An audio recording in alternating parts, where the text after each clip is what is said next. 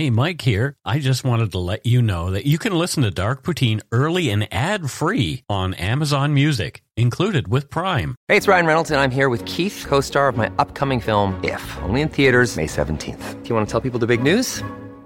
All right, I'll do. Sign up now and you'll get unlimited for $15 a month in six months of Paramount Plus Essential Plan on us. Mintmobile.com slash switch. Upfront payment of $45 equivalent to $15 per month. Unlimited over 40 gigabytes per month. Face lower speeds. Videos at 480p. Active Mint customers by 531.24 get six months of Paramount Plus Essential Plan. Auto renews after six months. Offer ends May 31st, 2024. Separate Paramount Plus registration required. Terms and conditions apply if rated PG. Wyndham Hotels and Resorts makes travel possible for all. Whether it's the long haulers looking for a great cup of coffee, a roomier rest for the on a whim road trippers, or a place to make summer memories with the whole family. No matter who you are, where you're going, or why, with 24 trusted brands to choose from like La Quinta, Days Inn, and Super 8, your Wyndham is waiting. Get the lowest price at wyndhamhotels.com. Restrictions apply. Visit website for more details.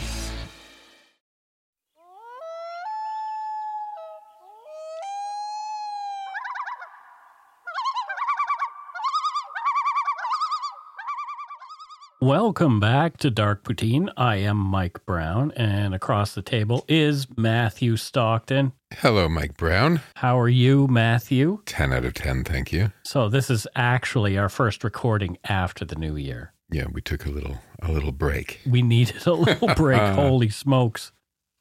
Uh yeah. So my brain needed a break anyway. Welcome back. Yeah. Welcome back everybody. The views, information, and opinions expressed during the Dark Poutine podcast are solely those of the producer and do not necessarily represent those of Curious Cast, its affiliate Global News, nor its parent company, Chorus Entertainment. Dark Poutine is not for the faint of heart or squeamish. Our content is often intense and some listeners may find it disturbing. We're not experts on the topics we present, nor are we journalists. We are ordinary Canadian schmucks chatting about crime and the dark side of history. Let's get to it. Put on your toque, grab yourself a double double and a Nanaimo bar. It's time to scarf down some dark poutine. You are responsible for obtaining and maintaining at your own cost all equipment needed to listen to Dark Poutine. Dark Poutine can be addictive. Side effects may include, but not be limited to, pausing and questioning the system, elevated heart rate, pondering humanity, odd looks from colleagues as you laugh out loud at work, family members not into true crime worrying about you. Positive side effects may include some perspectives and opinions that you disagree with, as well as some wokeness and empathy. If you don't think dark poutine is for you, consult your doctor immediately.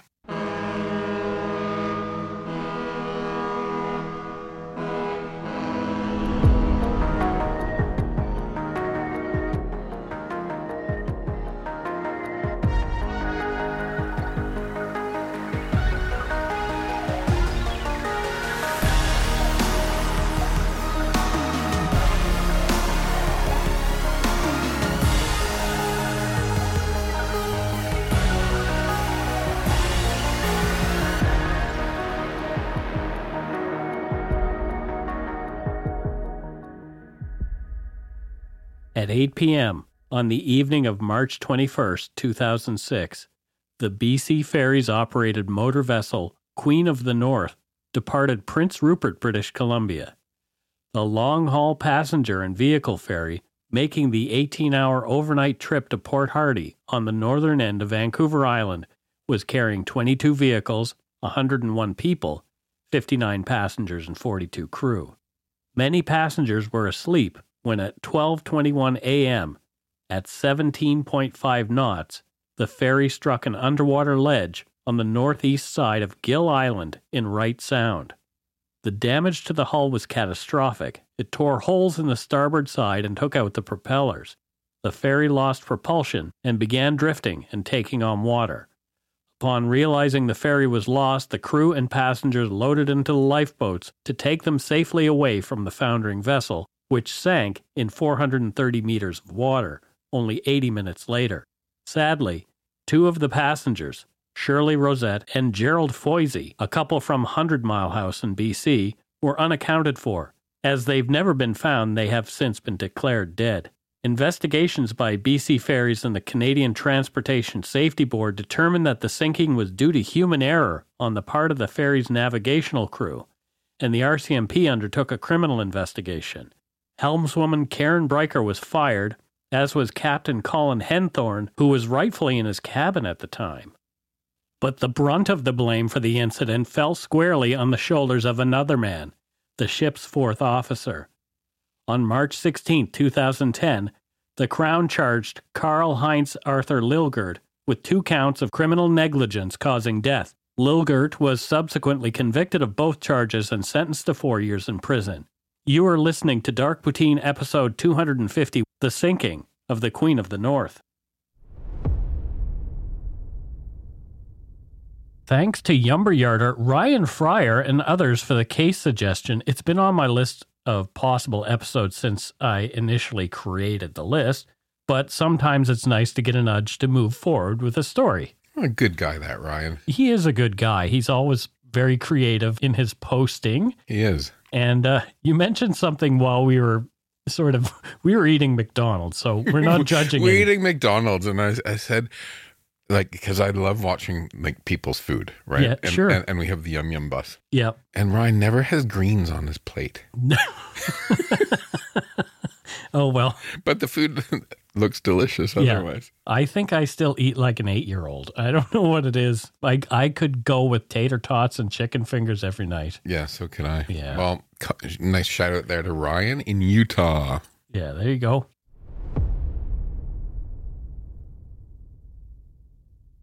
Traveling by ferry in BC is common, especially as some areas would otherwise be inaccessible by car or the route would take days to navigate.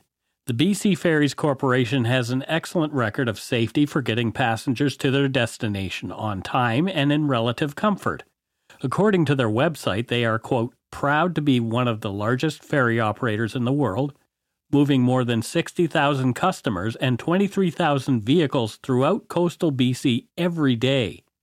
The site continues For 60 years, we have been dedicated to providing safe and efficient travel to our customers. Our role as ferry transportation provider goes beyond getting passengers from point A to point B. With 25 routes throughout the west coast of BC, we serve as advocates for the coastal environment and communities we operate. Operations began in 1960 with just two ferries providing service on a single route. Today, we have 39 ferries moving more than 22 million passengers and 8 million vehicles every year. End quote. My first trip on a BC Ferries vessel was from Horseshoe Bay to Nanaimo in 1976 when my family was visiting, so Dad could attend a veterinary conference in Richmond. And I've always remembered the trip fondly and recall being awed by the beautiful scenery as the large ferry we were on traversed the channels on the way to Vancouver Island. Memories of that trip as a youngster played a part in my eventual move to the West Coast. In the nearly 30 years I've been in British Columbia, I have personally sailed on several routes of BC ferries, several BC ferries routes, most commonly to Vancouver Island, the Sunshine Coast, and the Gulf Islands. The service has always been efficient and their workers pleasant. Although I've not made one of the long haul ferry trips like the one we're speaking of here, I would love to do it at some point. You know, um, before I got into cannabis, uh, one of my last jobs was helping to build that new BC Wet Ferries website. Oh, that's funny. Okay, yeah, and cool. I, and I rebranded their restaurants on on the ships. oh, you rebranded them. Yeah, Well, aren't they all now white spots? no, they're not all white spots. Oh, okay. No, Yeah. so they're different ones. We just updated logos and stuff. Oh, like Oh, that. I gotcha. Shops and restaurants. Oh, and, that's cool. But here's something funny. I used to, so BC Ferries was a client. Yep. I used to take the helijet to the meetings, So the meetings were on the island? and I'd take the helijet because it was faster. well, yeah. But I eventually, But, I. I eventually took the ferry. Yeah. Oh my god, that trip is so beautiful. Yeah, I love taking the ferry to the island. Just sure. to Victoria from Vancouver, it's Mhm. just, it's beautiful, and you you walk out on the promenade, especially like early in the morning, right? Yeah. And the islands are going past, and it's almost like meditative, right? Yeah. yeah, Yeah. It, I love taking the BC ferries. I really, really yeah, do. It's good. As well as tourism, many British Columbians use the ferry system to commute from place to place, and trucking companies utilize it as an efficient means to ship goods around the province. As a result, British Columbians have high expectations when it comes to getting around by ferry. If you want to have a lengthy, sometimes heated discussion, Ask anyone about the cost of the ferries, or worse yet, chat about wait times or weather cancellations. All in all, though, we here in BC do love our ferries. I, though, miss the sunshine breakfast. If you know, you know. Incidents have occurred, of course, over the 62 years that the BC ferries have been in operation. However, they are so rare that they often make the news. There have been collisions with other vessels, ferries have run aground, and there have been hard bumps into docks. There have been other severe and fatal incidents as well. From tsb.gc.ca, quote, the Queen of New Westminster was docked at Number 3 berth in Departure Bay, British Columbia on the 13th of August 1992. During the final stages of vehicle loading on the upper deck aboard the Queen of New Westminster, a van with six occupants was directed to stop. While the van was stopped on the apron of the shore loading ramp, the ferry began to pull away from the berth. The apron lost the support of the ferry deck, causing the van to fall onto the ferry's lower deck and then into the water. As a result of this accident, three of the occupants, two of them children, died, and three were recovered safely from the water, one having received serious injuries. The board determined that established clearance procedures were not followed, and the ferry departed prematurely from the berth. Contributing to this occurrence were the shore and shipboard personnel's preoccupation with maintaining the ferry schedule and communication problems associated with the use of portable radios by terminal personnel. Never before or since the Queen of the North incident, however, had BC Ferries lost a vessel. The 125 meter steel vessel weighing 8,889 gross tons, originally named the Stena Danica, was built in Germany in 1969. The government of British Columbia purchased her in 1974 for $17.7 million. The registry of the vessel was transferred to Canada. She was renamed the Queen of Surrey and served the route between Nanaimo and Horseshoe Bay for the next six years, making an average of eight trips per day before undergoing a $10 million refit for the northern British Columbia ferry routes, adding staterooms, more cargo space, restaurants, and was then renamed the Queen of the North. And I just realized as I'm reading this, I didn't even realize it while I was writing that could have possibly been the ferry that I traveled to Nanaimo. That's incredible. That's really weird. So they named her Queen of the North. Queen of the North. Well, as she was going to be serving northern British Columbia, Yeah. they named her Queen of the North. It's my hope that our American listeners think of me as Queen of the North. I'm, I'm a tired old fairy from the 70s as well. I'm not going to make any references to going down because that would not be appropriate. oh, no. Oh, dear. She was assigned to the inside passage route between Port Hardy on Vancouver Island and Prince Rupert in northern BC. In addition, she occasionally served Bella Bella, Skidegate, Queen Charlotte Islands, and several other small northwestern coastal villages. Due to the isolation of some of these communities where roads were poor or non existent, she served as the primary source of transport, picking up residents and medical patients and dropping off food, mail, and supplies. In 1985, she was refurbished and designated the flagship of the BC Ferries fleet. A further refurbishment in the 1990s included, for safety, a second set of internally welded doors to prevent the bow from flooding in rough seas. Her final refit, costing $500,000, came in 2001 at the Vancouver shipyards. This included a redesign and modernization of the passenger decks. However, owing to her older single hull design, the ship was not designed to survive a significant hull breach or the flooding of more than one bulkhead compartment. All newer ferries can survive flooding of at least two bulkhead compartments, and because of this concern, the ship was intended to be replaced between 2009 and 2011. But as we know, she never met her retirement date. According to the TSB report on the Queen of the North incident, at the time of her sinking, the vessel had eight decks, including a double bottom as follows. Deck 8 was the ventilation deck, Deck 7, boat deck, Deck 6, promenade deck, Deck 5, saloon deck, Deck 4, platform deck, Deck 3, main car deck, Deck 2, tween deck, Deck 1, double bottom.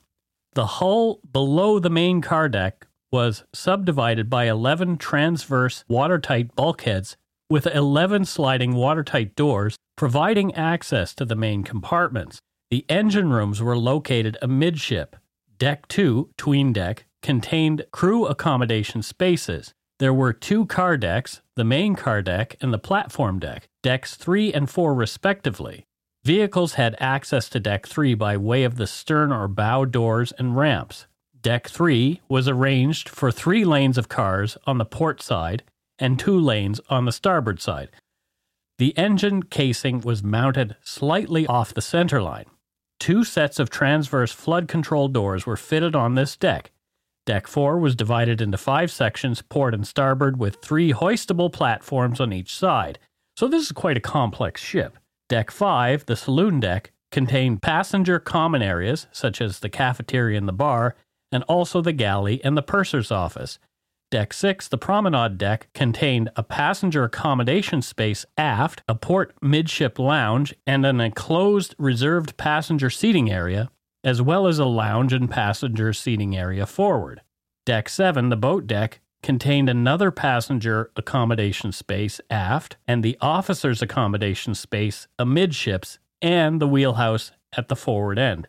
So this is like a floating hotel essentially that you can park your cars in. These things are huge. They yeah, this one especially. This was a big You know, big thi- ship. This isn't like the little aqua bus that Steve and I toot around on. No. uh, on on False Creek. yeah. They're like small cruise ships. Yeah, totally. And uh, it's meant to for passenger comfort because these are long trips. I mean, if you had traversed all the way from Skidegate hmm uh, to Port Hardy, that's like a 22 hour trip. Yeah, it's not. Um, So, yeah, I mean Vancouver Island.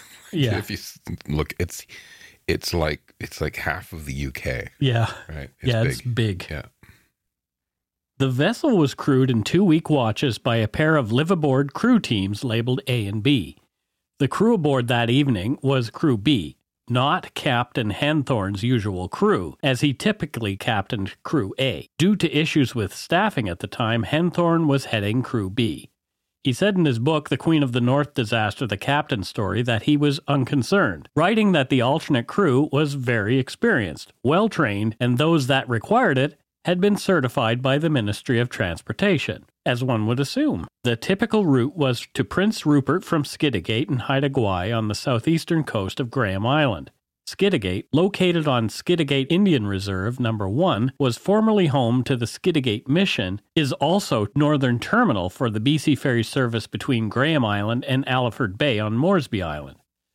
According to tradition, the village was named after an earlier village chief, son of the Chitten, whose name the late 18th century traders in sea otter pelts recorded as Skidegate. Between 1790 and 1820, the community was a hub for exploiting sea otter furs. Skidegate is home to several famed totem poles as well. On March 21, 2006, the B crew was six days into their two week watch, and all their trips had run smoothly. That day, the weather was clear, and there was little wind. The Queen of the North arrived in Prince Rupert at 5 p.m., unloaded passengers, vehicles, and cargo, and began prepping for the longer leg to Port Hardy. They were to take the inside passage through narrow channels along BC's western coast between the province's mainland and its numerous islands that required exact attention to its navigation. The ferry was loaded with vehicles and passengers, and she was not even close to a full sailing. Only 22 vehicles were aboard, with room for as many as 127. This meant fewer passengers as well. Although outfitted for 650, there were just 59 passengers that night. There was almost a crew member for every passenger, with 42 aboard, two of whom were training, and eight slots were unfilled. Passenger cabins were assigned to those with cabin reservations, and if cabins were available, passengers without cabin reservations could purchase cabin space on board from the chief steward. Some passengers changed cabin assignments that night. The ramps were up, the lines were cast off, and at 8 p.m., Queen of the North left the dock. Captain Henthorne saw the vessel through the first hour of her voyage, leaving the bridge, he said, at 9 p.m. He left the vessel in what he believed were the capable hands of his crew. It was his turn for some rest. He spent the next half hour or so in his cabin, relaxing before falling asleep in his bunk. In his book, Henthorne wrote that the next thing he knew, Karen Bricker, the vessel's quartermaster, was pounding on his door demanding that he come to the bridge on the double. Henthorne quickly got dressed, and while he was lacing up his boots, he felt and heard what could only be the ship colliding with something. Things flew off the surfaces in his cabin, and the captain was jerked back and forth by what he instinctively knew was the ship running aground. It was 12:22 a.m. on March 27, 2006. And we'll take a quick break and be back with more.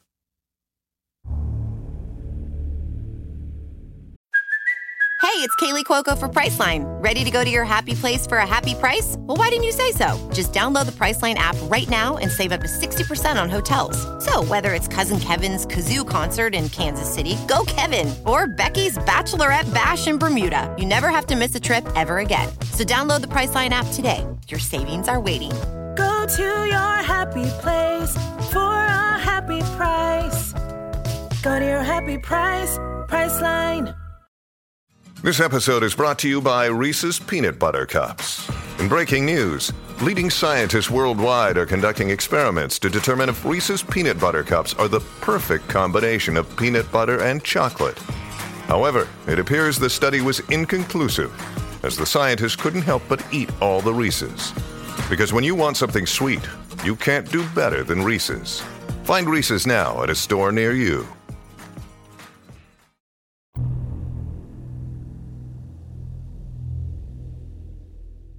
And we are back. Matthew, thoughts on this episode so far?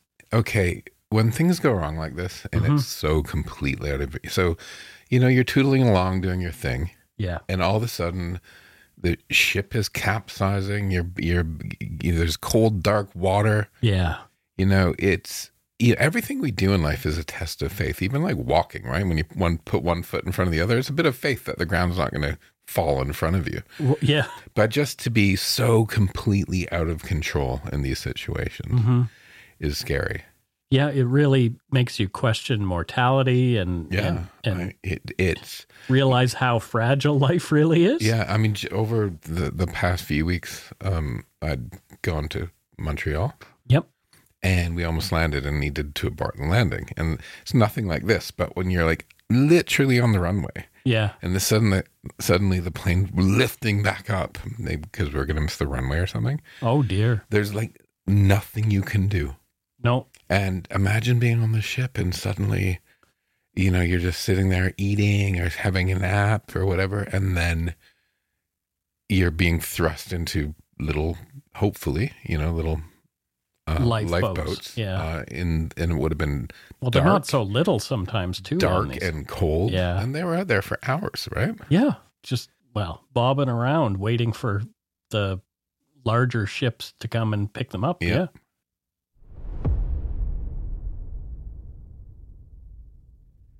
The general alarm was already sounding when Captain Henthorne arrived on the bridge and found the second officer there. The second officer had, after seeing land on the starboard radar, moved the engine throttle controls from full ahead to full astern. The vessel was not responding at all. It became clear later that the collision with the underwater ledge had destroyed the propellers used to drive the ship, and no amount of fiddling with the controls would have made any difference. Queen of the North was adrift. Worse yet, she was taking on water, even though the watertight doors had been ordered closed by the captain soon after he'd entered the bridge. According to the later TSB report, quote, water ingress into the hull was immediate, rapid, and extensive, and the quote, bilge pumps could not keep up with the seawater rushing through the holes in the vessel's hull. When the vessel struck the island, the starboard side hull plating was ruptured along the keel at the forward end and also in way of at least two other main watertight compartments the main engine room and one crew accommodation area aft on deck 2, including the workshop below. It is known that at least 3 main compartments experienced initial flooding. At 12:26 a.m., the Queen of the North advised Prince Rupert Traffic that the vessel was aground and required immediate assistance. At 12:27, Prince Rupert Coast Guard Radio broadcast a Mayday relay on VHF channel 16 indicating that the Queen of the North was aground, listing severely and taking on water just south of Sainty Point in Grenville Channel. Somehow, in the pandemonium of the moment, the vessel's exact latitude and longitude were misreported several times in the few minutes after the time of the collision. The water was pouring into the crew quarters on deck two, and by the time the last crew member had been evacuated, the cold Pacific Ocean water had been waist deep.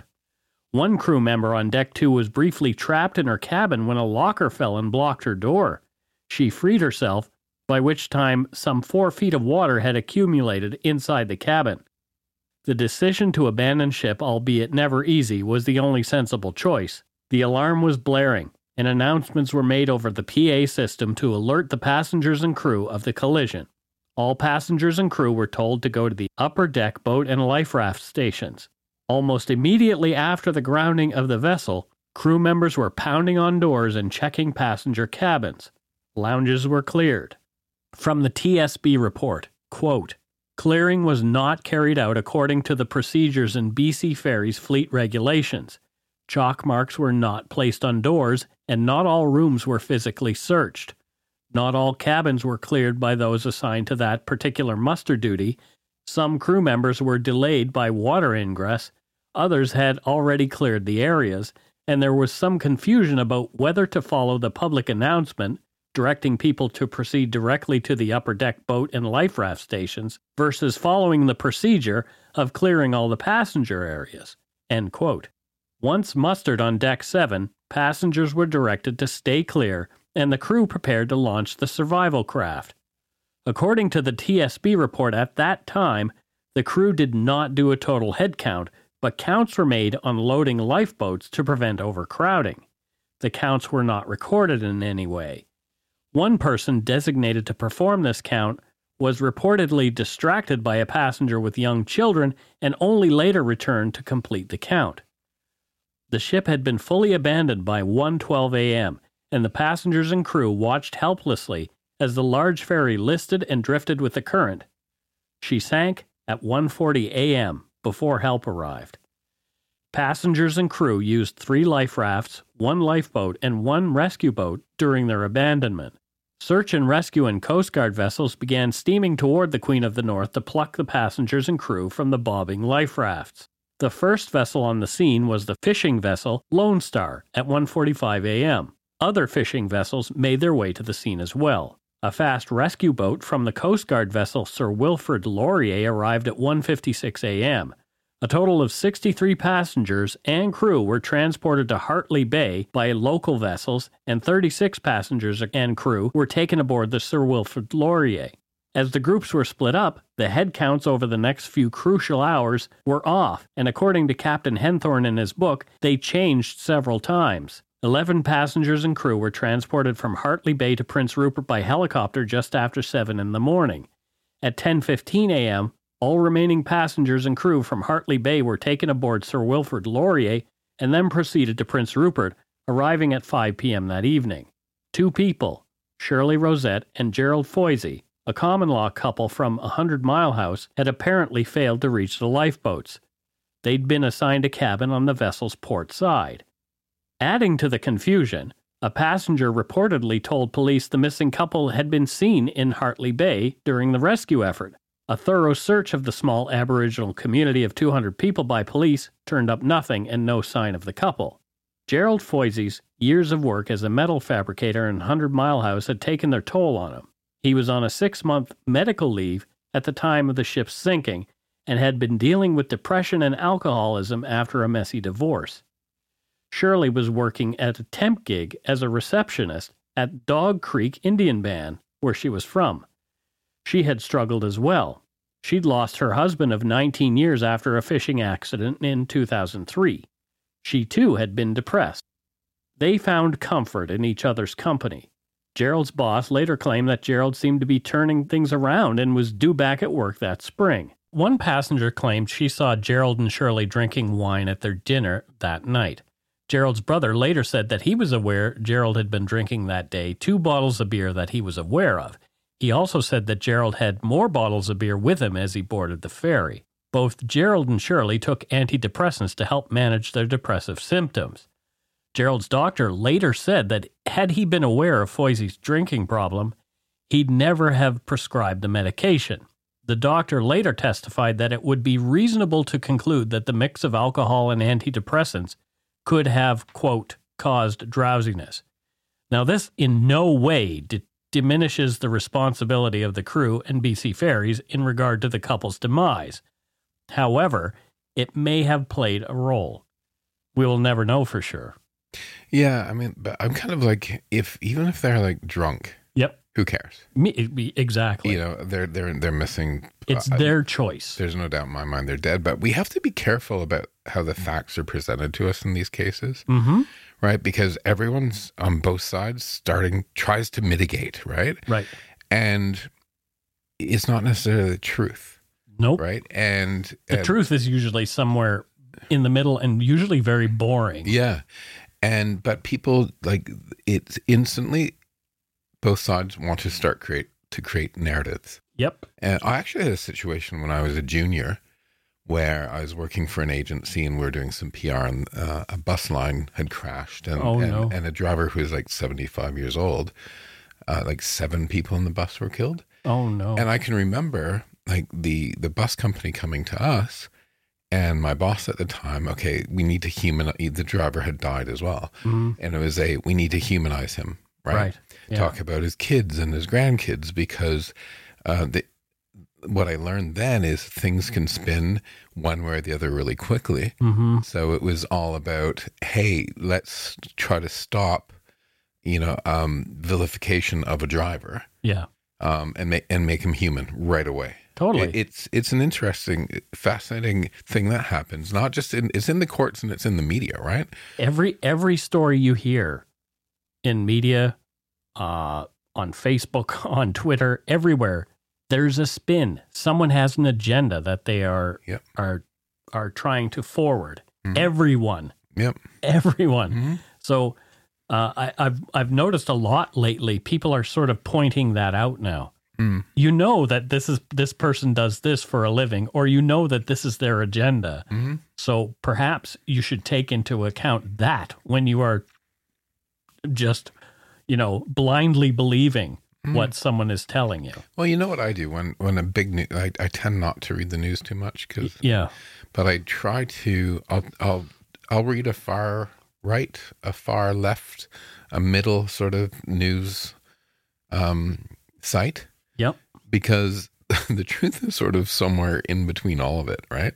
So I always read like both sides of of what the spin is and try to figure out what's really going on myself. So I've talked about it before on the show, I think. Uh, but there is this site called ground.news that I use. Mm. And essentially, it will give you the story and it will tell you uh, how much it's being re- reported in the right Hmm. and how much it's being reported in the left. Interesting. Uh, for example, Bolsonaro supporters storm into Brazil Congress clash with authorities. That's a big story. Oh, is that still going on? Uh, I guess it was happening yesterday. Wow. Um, so Bolsonaro uh, obviously uh, lost the election, and his people aren't happy. But this is being reported 41% on the left. Hmm. So it's being more reported by the people who are opposed to what's going on. Hmm. 33% in the center and 26% on the right. Hmm. So it's really interesting to see sort of the bias, the Yeah. the bias in, in storytelling. yeah, it's it's great. I love it.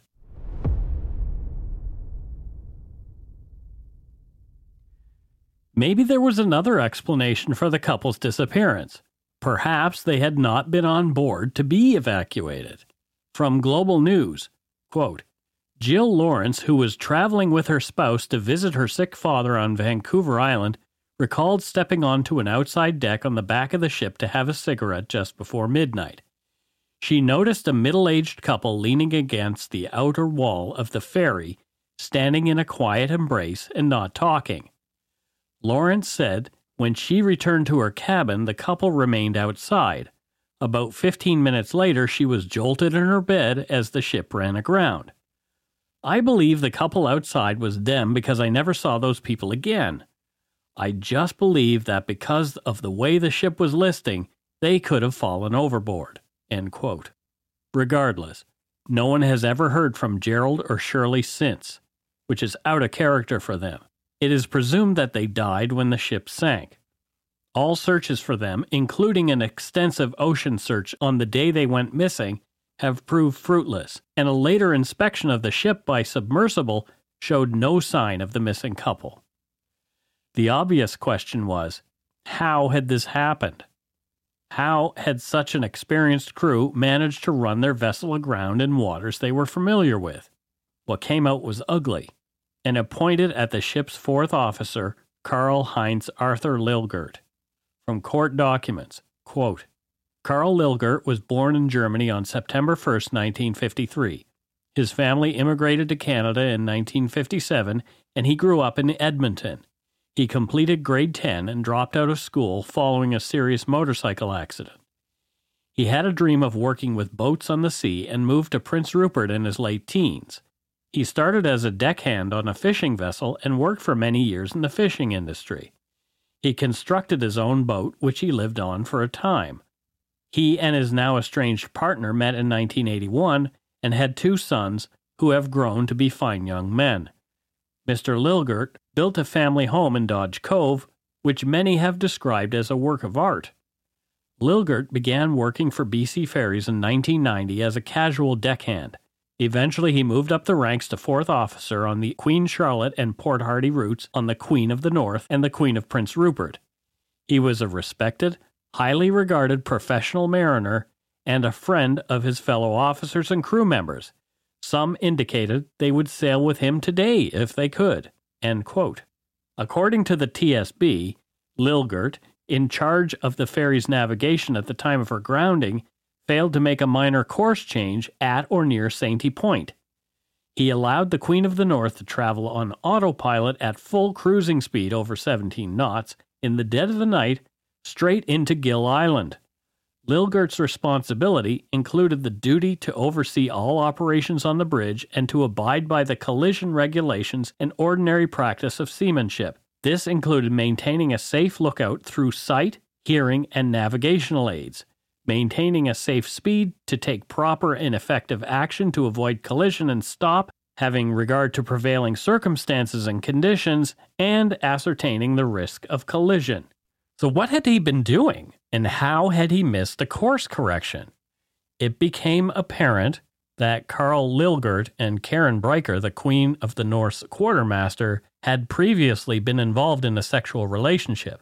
The fateful night was the first time they had worked together since their breakup, and they had been alone on the bridge at the time of the incident.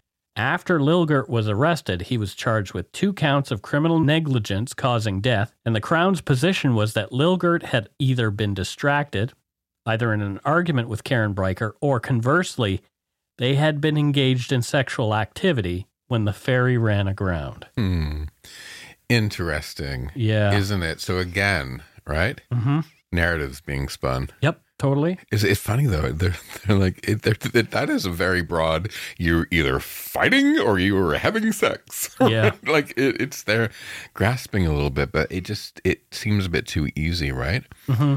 Um, you know, I actually heard when I first moved to Vancouver, I heard this story from just regular person. Sure, everybody was talking about it. and the what this person said to me was Oh, and it's wrong right the captain was drunk and having sex with his lover who is not supposed to be on the bridge right And th- that is that is exactly the story that I heard too. and he and there's no evidence like there's nothing It wasn't a. It wasn't the captain. It was the helmsman. It was the fourth officer. b he wasn't drunk yeah, he wasn't drunk. right and Yeah. c they don't know and and d she was actually the one steering. Right. Yeah. right. Like it wasn't some like, oh, just some person that came on the ship, right? Right. She worked for the ferries. Yeah. So it's just amazing how these things deconstruct and and then the spin and this weird I don't know. Um, People hear half the story, and then it's like the telephone game. Yeah. Things become yeah. this crazy story. So you heard that same story? I to- totally heard the same story. it's incredible. Yep. According to court documents, the defense's position was that, quote, any mistakes that Mr. Lilgert made were honest mistakes made in the course of his employment. Mr. Lilgert was fully engaged in the navigation and operation of the ship. The activities Mr. Lilgert undertook and the judgments he made on the bridge that night were based on his years of experience on the water. They were not undertaken recklessly or without regard for the safety of his fellow crew and passengers. End quote. Lilgert also claimed that he was taking evasive action to avoid contact with a fishing vessel that had come into the ship's path, but there is no evidence of this phantom ship ever existing. Lilgert said that Karen Bricker was at the helm and unfamiliar with the equipment on the bridge. While Karl Lilgert was on the stand, the Crown Attorney cross examined him. From a National Post article, quote, the relationship the two of you shared, the Crown Attorney began, the attraction was powerful enough that whether it was sexual activity or an argument or a discussion coming out of the breakup of the relationship, that's what occupied your attention that night, not navigating the vessel. Lilgert simply replied, no. The Crown Attorney earlier suggested that Lilgert knew Bricker would be on the bridge that night, so he cut his break short and relieved the second officer, Kevin Hilton, early so he could be with Bricker on the bridge. And when you got to the bridge, whatever happened between you, whether it was sexual, an argument, a heated discussion, you just weren't paying attention to navigating the vessel, the Crown Attorney said. I'm suggesting that I was navigating and paying attention to the best of my ability, Lilgert responded. You know, I feel, I don't know, but I feel like he's not being completely honest. No, and what I'm about to read next Oh, okay. actually sort of proves that out a little bit. Okay. The record of the electronic chart system, ECS, from the Queen of the North and from a Coast Guard vessel tracking the ferry was contrary to Lilgert's evidence. Despite his convoluted explanation of convoluted maneuvers he claims he made in Wright Sound to avoid a phantom fishboat, the ECS evidence demonstrates that the Queen of the North proceeded in a straight line out from Grenville Channel to the point of impact with Gil Island with no course or speed change 14 minutes from the prescribed course change. His attention was not focused on his job, according to this evidence. In her sentencing decision, the Honorable Madam Justice Stromberg Stein wrote, quote, I agree with the Crown that this is not a case of an honest but mistaken belief of someone trying their best but failing or a lapse of attention. This was not an error in a judgment call. This was a case of complete abdication of responsibility by Mr. Lilgert. Shortly after joining Miss Bricker on the bridge, he completely failed to take any steps to navigate the vessel. He ignored his responsibility to safely navigate a passenger ferry traveling at night at full cruising speed in waters with land nearby, knowing full well the risks and the possible, in this instance, the inevitable, disastrous consequences. Whatever occupied Mr. Lilgert's attention on the bridge that night, it was not the navigation of the vessel. I do not need to speculate what Mr. Lilgert was doing on the bridge that night. I know what he was not doing. He was not doing his job. He was not navigating a passenger ferry with 101 persons aboard who had entrusted their lives and safety to him. The judge then sentenced Karl Lilgert to four years behind bars and gave him a 10 year prohibition from operating a seagoing vessel. Ten years after the disaster, Captain Colin Henthorne and Harbour Publishing released Henthorne's book titled The Queen of the North Disaster The Captain's Story. Read it, it's great. According to the North Island Gazette newspaper, quote, when asked about being fired from BC Ferries due to the sinking of the ship, Henthorne first said that he, quote, wasn't expecting it, but then added that he had actually thought about the subject and, quote, talked about it with my lawyer, but I was assured all along I'd be okay. I actually thought they were phoning me to come back to work, but they fired me, end quote. The article continues. Henthorne fought the termination from January 11, 2007 until November 24, 2011, when he lost on appeal to the British Columbia Court of Appeal. Henthorne felt the five year process of trying to keep his job wasn't the most frustrating part. He was more so upset that, quote, the Workers' Compensation Tribunal ignored every piece of evidence that we presented. Their arguments were completely lame, and we were flabbergasted when we lost. It was a miscarriage of justice all the way. On the subject of the two passengers who went missing and were declared deceased, Henthorne said that they were definitely, quote, seen on board. That's confirmed all the way, adding that the crew, quote, expected them to turn up, but in the end they didn't. When people go missing, you always hope they turn up. Maybe it's denial, but 10 years later, I still hope. I just can't help it. When asked about how he feels about the tragedy now that a decade has passed, Henthorne took a deep breath and said that the entire ordeal has, quote, just been an exercise in living with anger and trying to let it go, trying not to let it eat me up. I've reached a point where something will remind me of it and I'll get angry. But I know the anger's not going to destroy me. I just try to let it wash over me. End quote. BC Ferries did make some changes to prevent another miscount of passengers. According to the TSB, following the sinking of the Queen of the North, British Columbia Ferry Services, BC Ferries, updated the passenger reservation system for its northern fleet to create a manifest containing all passengers' names. At the terminal, all passengers are issued a boarding number, which is collected upon boarding, tallied, and then cross checked against the names in the manifest maintained ashore. The tragedy also forced some much needed changes nationally. On August 2nd, 2007, Transport Canada issued a ship safety bulletin recommending that vessel owners and captains have readily available information on all persons on board that will be of assistance during emergency situations and search and rescue operations. The recommendation was made in anticipation of Transport Canada adopting the International Convention for the Safe of Life at Sea, the SOLAS Convention, with regard to the information on passengers with the following additional details. 1. All passengers on board all passenger ships shall be counted prior to departure. The number shall be recorded and shall be readily available to the master. And the master is the captain. Details of persons who have declared a need for special care or assistance in emergency situations shall be recorded and communicated to the captain prior to the departure.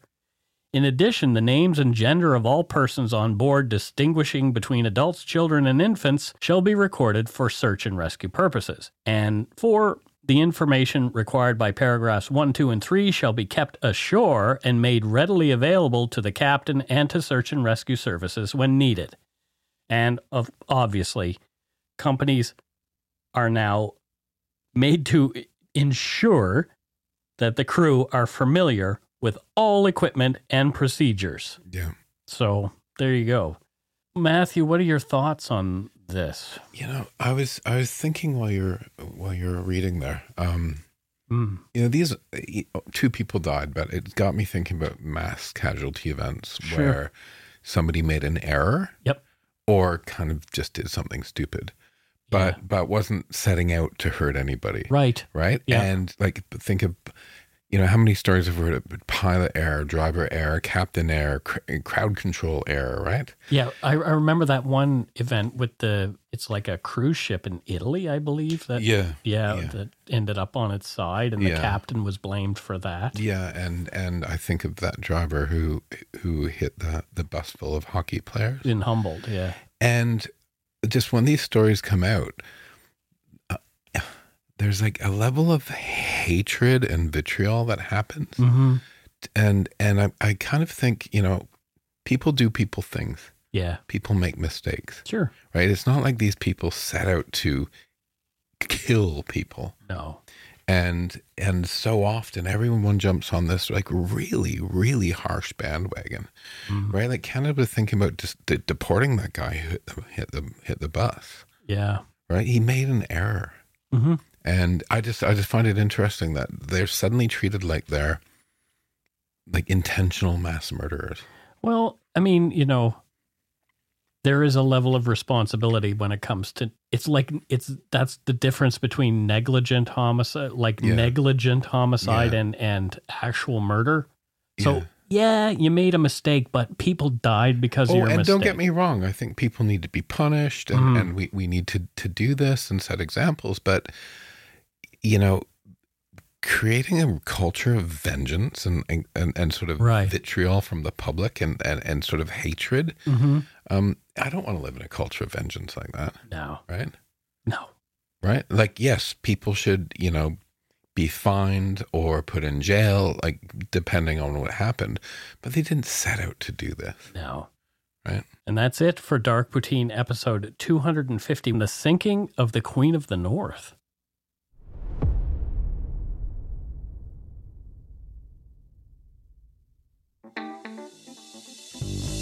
That's right. It's time for voicemails. You can leave us a message at 1 877 327 5786 or 1 877 DARK PTN. We'd love to hear from you. Let's see who called us this week. All right. It's time for voicemails. And before we get started, uh, just a, re- a reminder. So, this is our first episode recording after Christmas. So, probably into February, you're going to hear people wishing us Merry Christmas on our voicemails. And we'll take it. We'll take it. Or it's either early or late. Right? Exactly. But a lot of people called us Oh, over the holidays. So Okay, well, we we're- really appreciate it. We're going to enjoy them. yeah, Ex- extend it. exactly. So here is our first voicemail. Let's have a listen. Hi everyone, it's Kale calling again. My pronouns are they them. And I'm driving back to Antigonish right now from New Brunswick. And I was listening to the haunting episode and I got really excited. It reminds me a lot of um, the Blue Nun legend that is a big thing at St. FX. So the story, the most common story I guess, goes that a nun in the like the 60s whenever Mount St. Bernard residence was inhabited by the nuns got pregnant by a priest at the university. The priest rejected her and refused to leave the priesthood. So in her despair she completed suicide. Um it's a big old story. I cou- i've never been able to find anything to back it up but when I was living there during my first year of university, out my window that looks into the courtyard, I thought I saw someone jump off of a balcony of a building that is connected to Mount St. Bernard Residence or MSB. So in that, I ran outside, I like ran right out into the courtyard frantically, and no one was on the ground. Everyone was going about their day normally, and I just looked insane but yeah, so uh pretty cool story. Um take a shit in your hat and have a good day. Oh wow, that's that's actually kind of a cool story. I like it when people call uh, to tell us about like haunting stories, and and this one in particular, they're talking about uh, like sort of around where that haunting happened. It's it's fascinating. Nova Scotia has a lot of different weird stories like that. Do you remember Blue Nun wine Yes, from the 1970s? I drank Blue Nun. Everyone thought it was so fancy. Fancy. Blue Nun. Didn't it come with a screw off cap? Yeah, Yeah. which most wine does now. yeah. Oh, well. But in those days, a screw off cap indicated crap. True. there was another wine that we drank called Great White back in Nova Okay. Scotia. And you'll never guess what was on, on the label. A shark. yeah, it was a Great White Shark. Remember Baby Duck? Yes. Oh, my gosh. couple of alcoholics talking about 70s were fun. booze. Anyway, uh, let's move on to our second voicemail. Hmm. Hi, Mike. Hello, Matthew. Just wanted to drop you a message. I'm Andrea from Inglis, Manitoba. I'm calling now to put you in the penalty box. Matthew branded me as a gin distiller. I'm actually the person that called in last year as Annie from Winnipeg to tell you about Winnipeg Square, why you can't walk across the street at Portage in Main, and about the guy taking a poop in the planter in the downstairs mall and how that went viral. Matthew has already branded me as a city planner from that interaction. I sort of moved across the province. I guess I am currently city planning here in Inglis. I just want to say that if I am also now a gin distiller, I'm going to need an increase in salary for taking on this new additional role. Thank you for everything you do. I absolutely love the podcast. I never shut up about it to my family and friends, and I think they're pretty irritated about that with me. But please keep up the great work and uh, go take a shit in a planter. Annie. Well, Thank you. I love that. Well, Hey, anyway. your extra pay is that you get to have some free gin. yeah, exactly. It, I thought that was her hobby. Yeah, Yeah. like so it's like her side gig.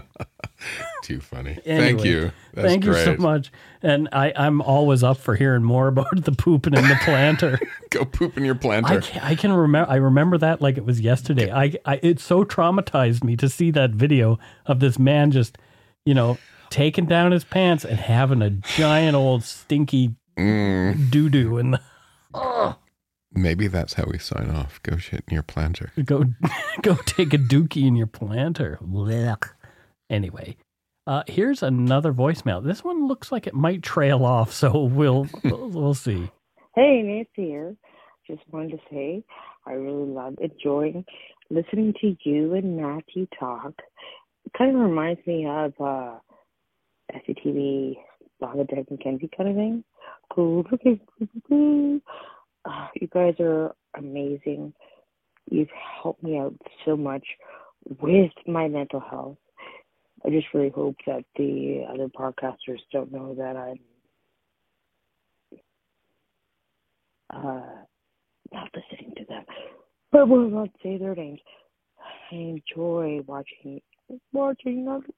Anyway, listening. I'm from Cambridge, Ontario. I just want to say I really enjoy listening to you guys. You guys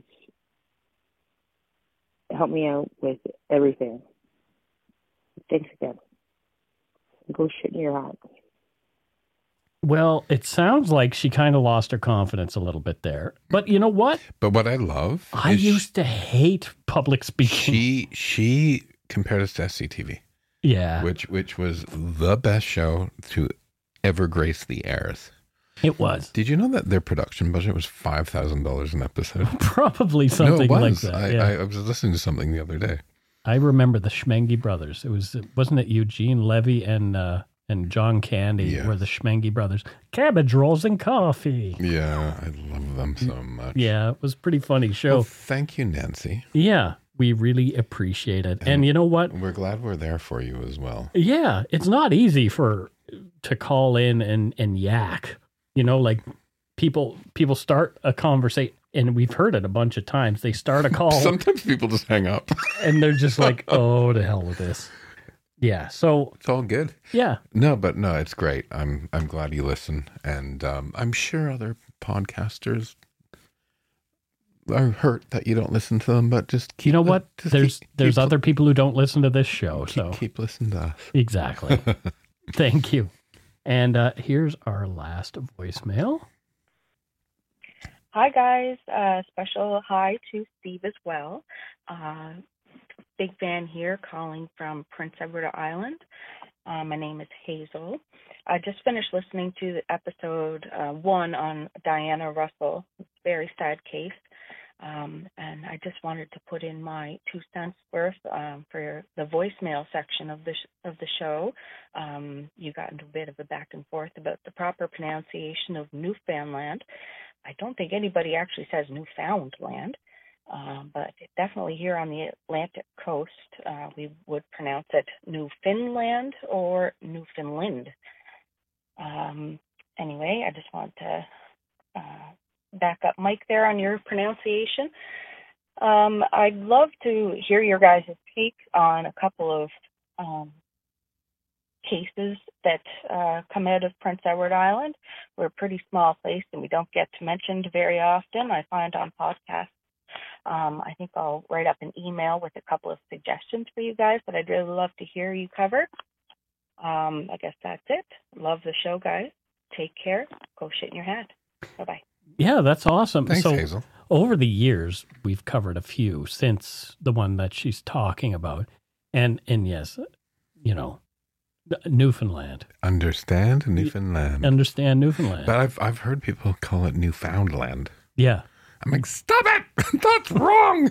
If you're British, I could understand that. Because it's Newfoundland. Yes, exactly. No, it's not. People hmm. were here long before you. exactly.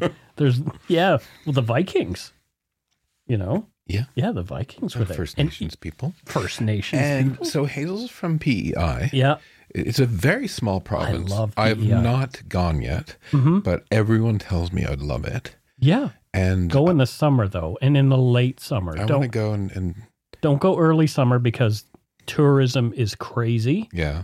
Go late summer, like the end of August, Okay. beginning of September. Perfect time Yeah. to be at, in PEI because you're you have you'll have the beaches to yourself. Let's do more crime from PEI. Yeah, for sure. I have a few on my list. Good. Yeah. That's it for this week's voicemails. Again, you can leave us one at 1 877 327 5786 or 1 877 DARK PTN. We'd love to hear from you, even if it is just to say hi and to tell us to go shit in our hats. If you're stumped for what to chat with us about, a quick story is welcome. It is time for Patreon. And again, uh, wow, we're just catching up and we have a lot of catching up to do, which is really awesome. Uh, wow, holy smokes. So, first up from Cambridge, Ontario, what's all those British names for the Ontarian places? We have Nancy Gray. Legal commentator and television journalist. No, that's Nancy Grace. Oh, okay. Well, Nancy Gray's hmm. Nancy Gray is also a legal commentator and television journalist. Well, good for her. Yes, Yeah, she she probably was doing it long before Nancy Grace. she's with the Cambridge Daily News. The Cambridge Daily News. Have you ever been to Cambridge, Ontario? Of course, I have. I've been to Cambridge in, in England. Yes, It's beautiful. Wow. Talk about history. Is there a lot of history in Cambridge, Ontario? There's a lot of history in Eastern Canada compared to over here, Sure. right? Yeah, We're Some- still pioneering here. yeah, It's true. yeah. It's true. Yeah. And and with all the immigration that's happening right now, like I was reading it was like something like 430,000 new Canadians last year. The more, the merrier. Exactly. Come on in. Um, next up, we have. Oh, so we forgot to say, what does Nancy? Oh no, we No, we did. No, okay, whatever. Goofball.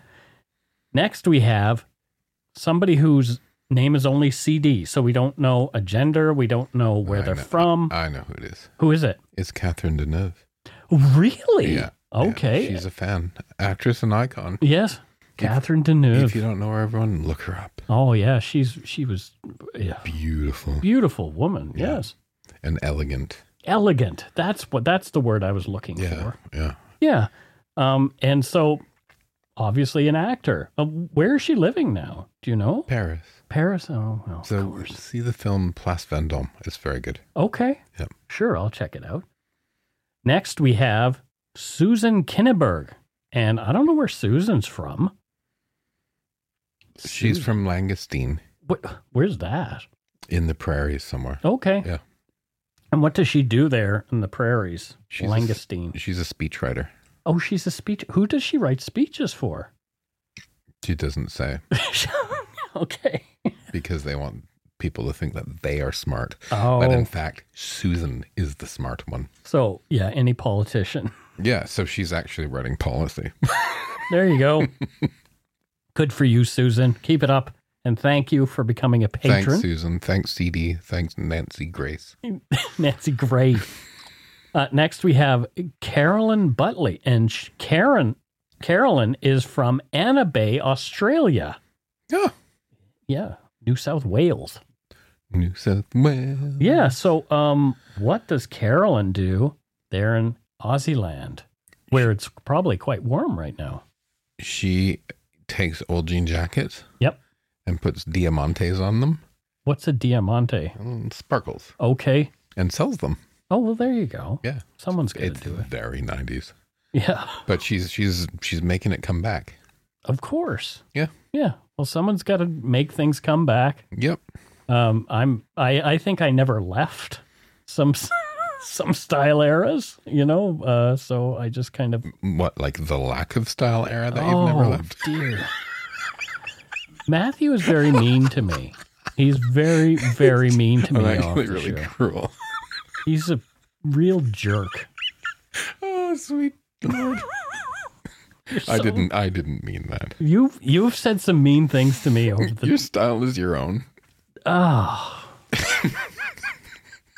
anyway, thank you to our patrons, and now on to our donut d- money donors. And people were feeling really generous and Yay. festive over Christmas. So, first up, we have Russ Warren, and I don't know where Russ is from, Matthew. Russ is from the San Francisco Bay Area, Oh, is he? but he's originally from Chicago. Oh, there you go. And what does he do there in San Francisco Bay? Thrower of illegal raves. Oh, so he throws raves. Yeah. Well, good for him. Yeah. Yeah, nothing like a good rave. Ah, I miss raving. Yeah, I never went. Oh, so much fun. I missed out like by like So much fun, especially when they're broken up By and, a you- and you have to like run from the cops. Yeah, well, there you go. well, good for you. Thanks, Russ. Next, we have Paul Lucignani. Oh, Paul. and Paul is from Australia. Oh. He's he says, "Hi, Mike and Matthew. Happy New Year. Some donut money for you for you on your account of my patron not being happy with my credit card for January. Hopefully, it works next month. Oh, thank Thanks you. for enduring through everything over these past few years. You both are a highlight in my week. I am recently retired, so please no employment, unless, of course, it's rela- related to testing out some new fishing rods out on the water. Okay. So there you go. So he doesn't have any employment, but what's his hobby? What's his retirement hobby? Uh, clearly, it's Well, fishing. Lu- Lucignani, is that Italian? It sounds Italian. Do you me. know the best coffee in the world No, is in Australia? really. Yeah, because it, there's a lot of Italians in Australia. Yep.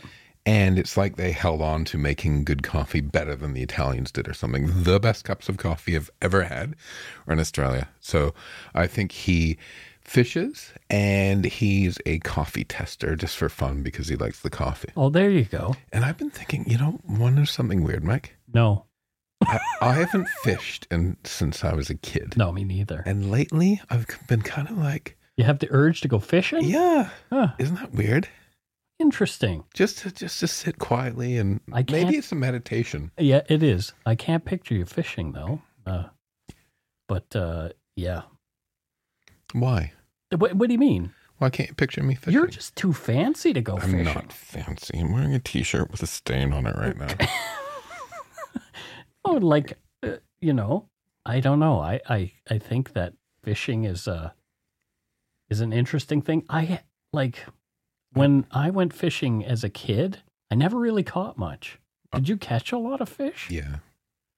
It depends on the day, but we fished all the time when I was a kid. And you went to uh you spent a lot of time on the Great Lakes. So did you fish on the Great Lakes or was it like Rivers, Great? Lakes. Yeah, but we had God.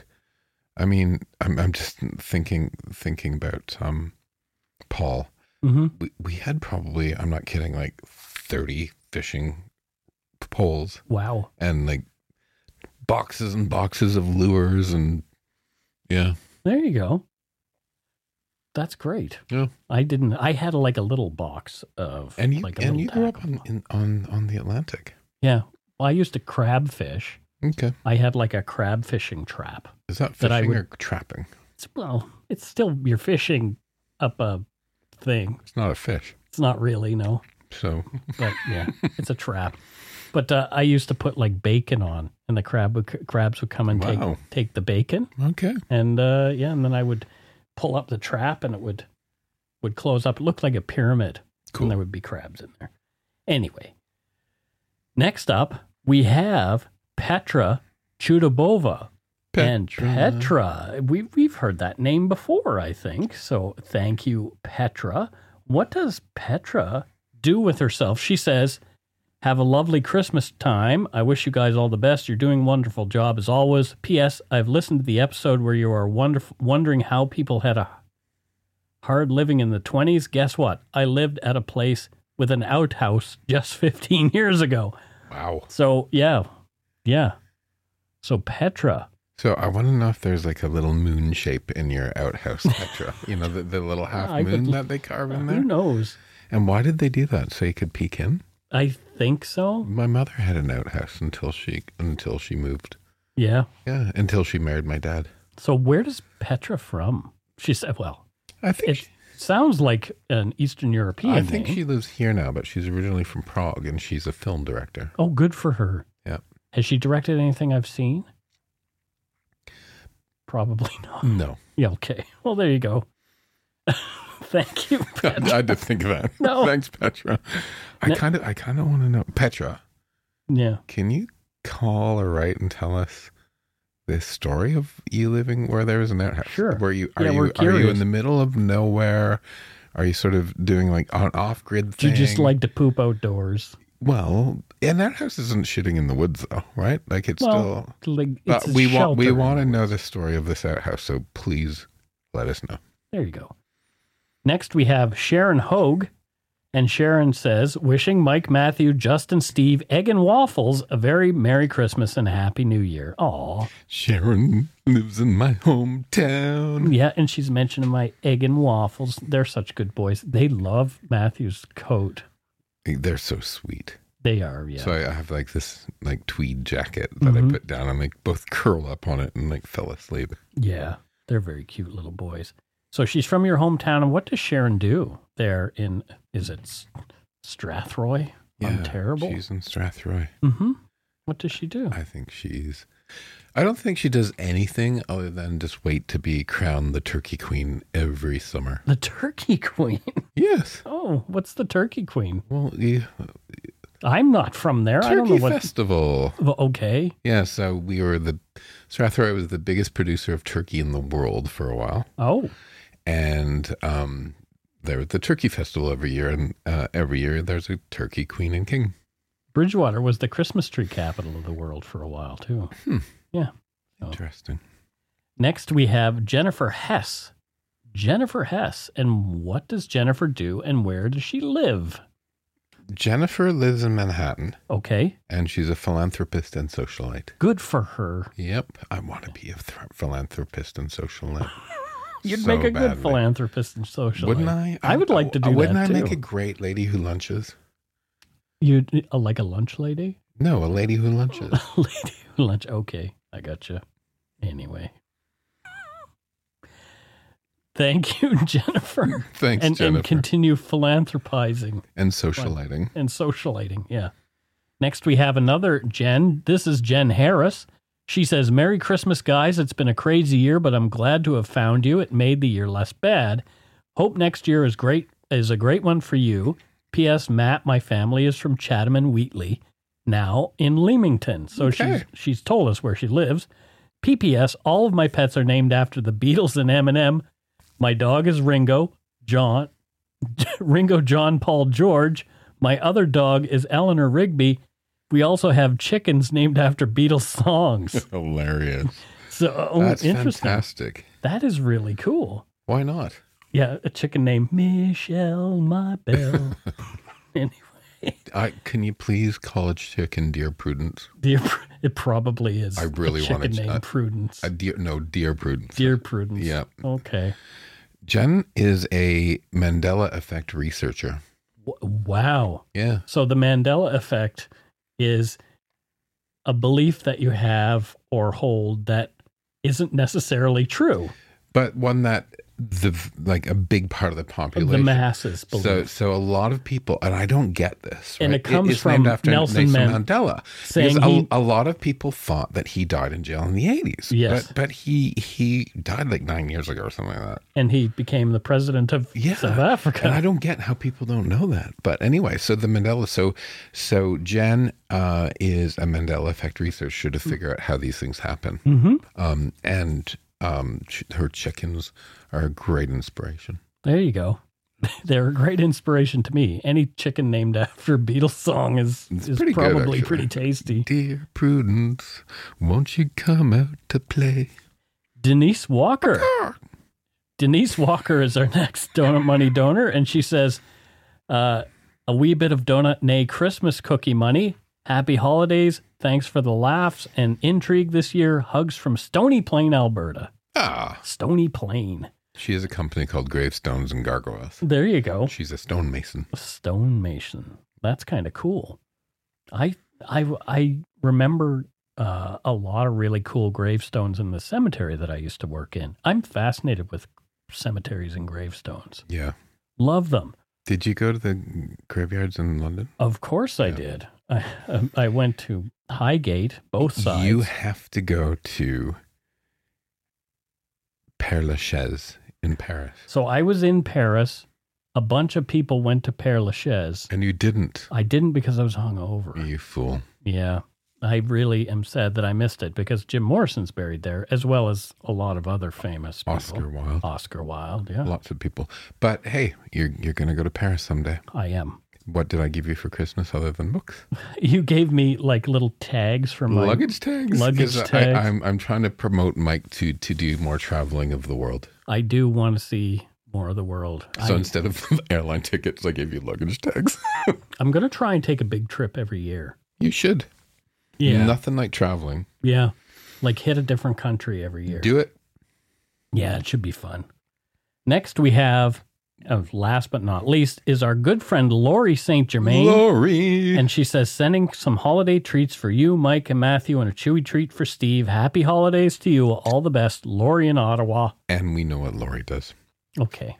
She started that elderflower liqueur called Saint Germain. There you go. Yep. Very nice. Very nice. Thank you, everybody. Thank you to all our donors, past and present. Appreciate. Preach. We preach. Thanks to all our patrons and Donut Money donors, past and present, for your generosity. It helps to keep the show going. You can become a patron of Dark Poutine at patreon.com slash darkpoutine. For a one-time donation, you can send us donut money via PayPal using our email address, darkpoutinepodcast at gmail.com. If you don't already subscribe to the show, it would mean a lot if you did. You can easily find Dark Poutine on Apple Podcasts, Spotify, or wherever you listen to your favorite shows. If you haven't gotten yours yet, my book, Murder, Madness, and Mayhem, is available to order via a link on the Dark Poutine website. And speaking of darkpoutine.com, please check it out for show notes and other cool stuff. We'd appreciate it if you took the time to give Dark Poutine a like or a follow on Facebook and Instagram. Most importantly, thank you for listening and tell your friends about us. Word of mouth is a powerful thing. And that is it for this week's episode. Until next time, don't forget to be a good egg and not a bad apple. Go shit in your planter. Go sh- shit in your planter. Ew. At least make it your planter. Don't do it in somebody else's. Don't do it downtown Winnipeg. I barfed in someone's planter once at a party. I'm not surprised. and they and then I heard about it. It came back to me. Uh, it's somebody who was at the party was talking to the owner of the home and said, like some disgusting pig puked in one of my house plants. Oh and it was me. And we'll leave everyone with that. Yeah, sorry. Goodbye, everybody. Bye.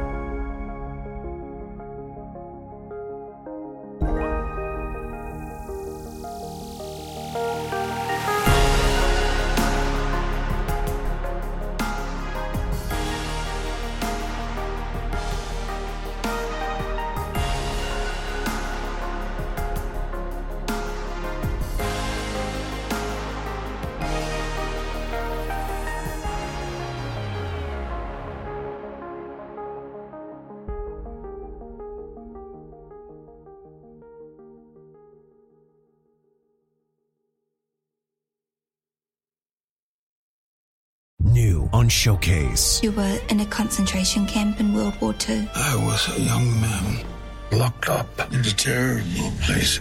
Based on the international best selling book. But I found something there. Someone. We must keep living. Whatever it takes. The Tattooist of Auschwitz. All new Sundays on Showcase. Stream on Stack TV.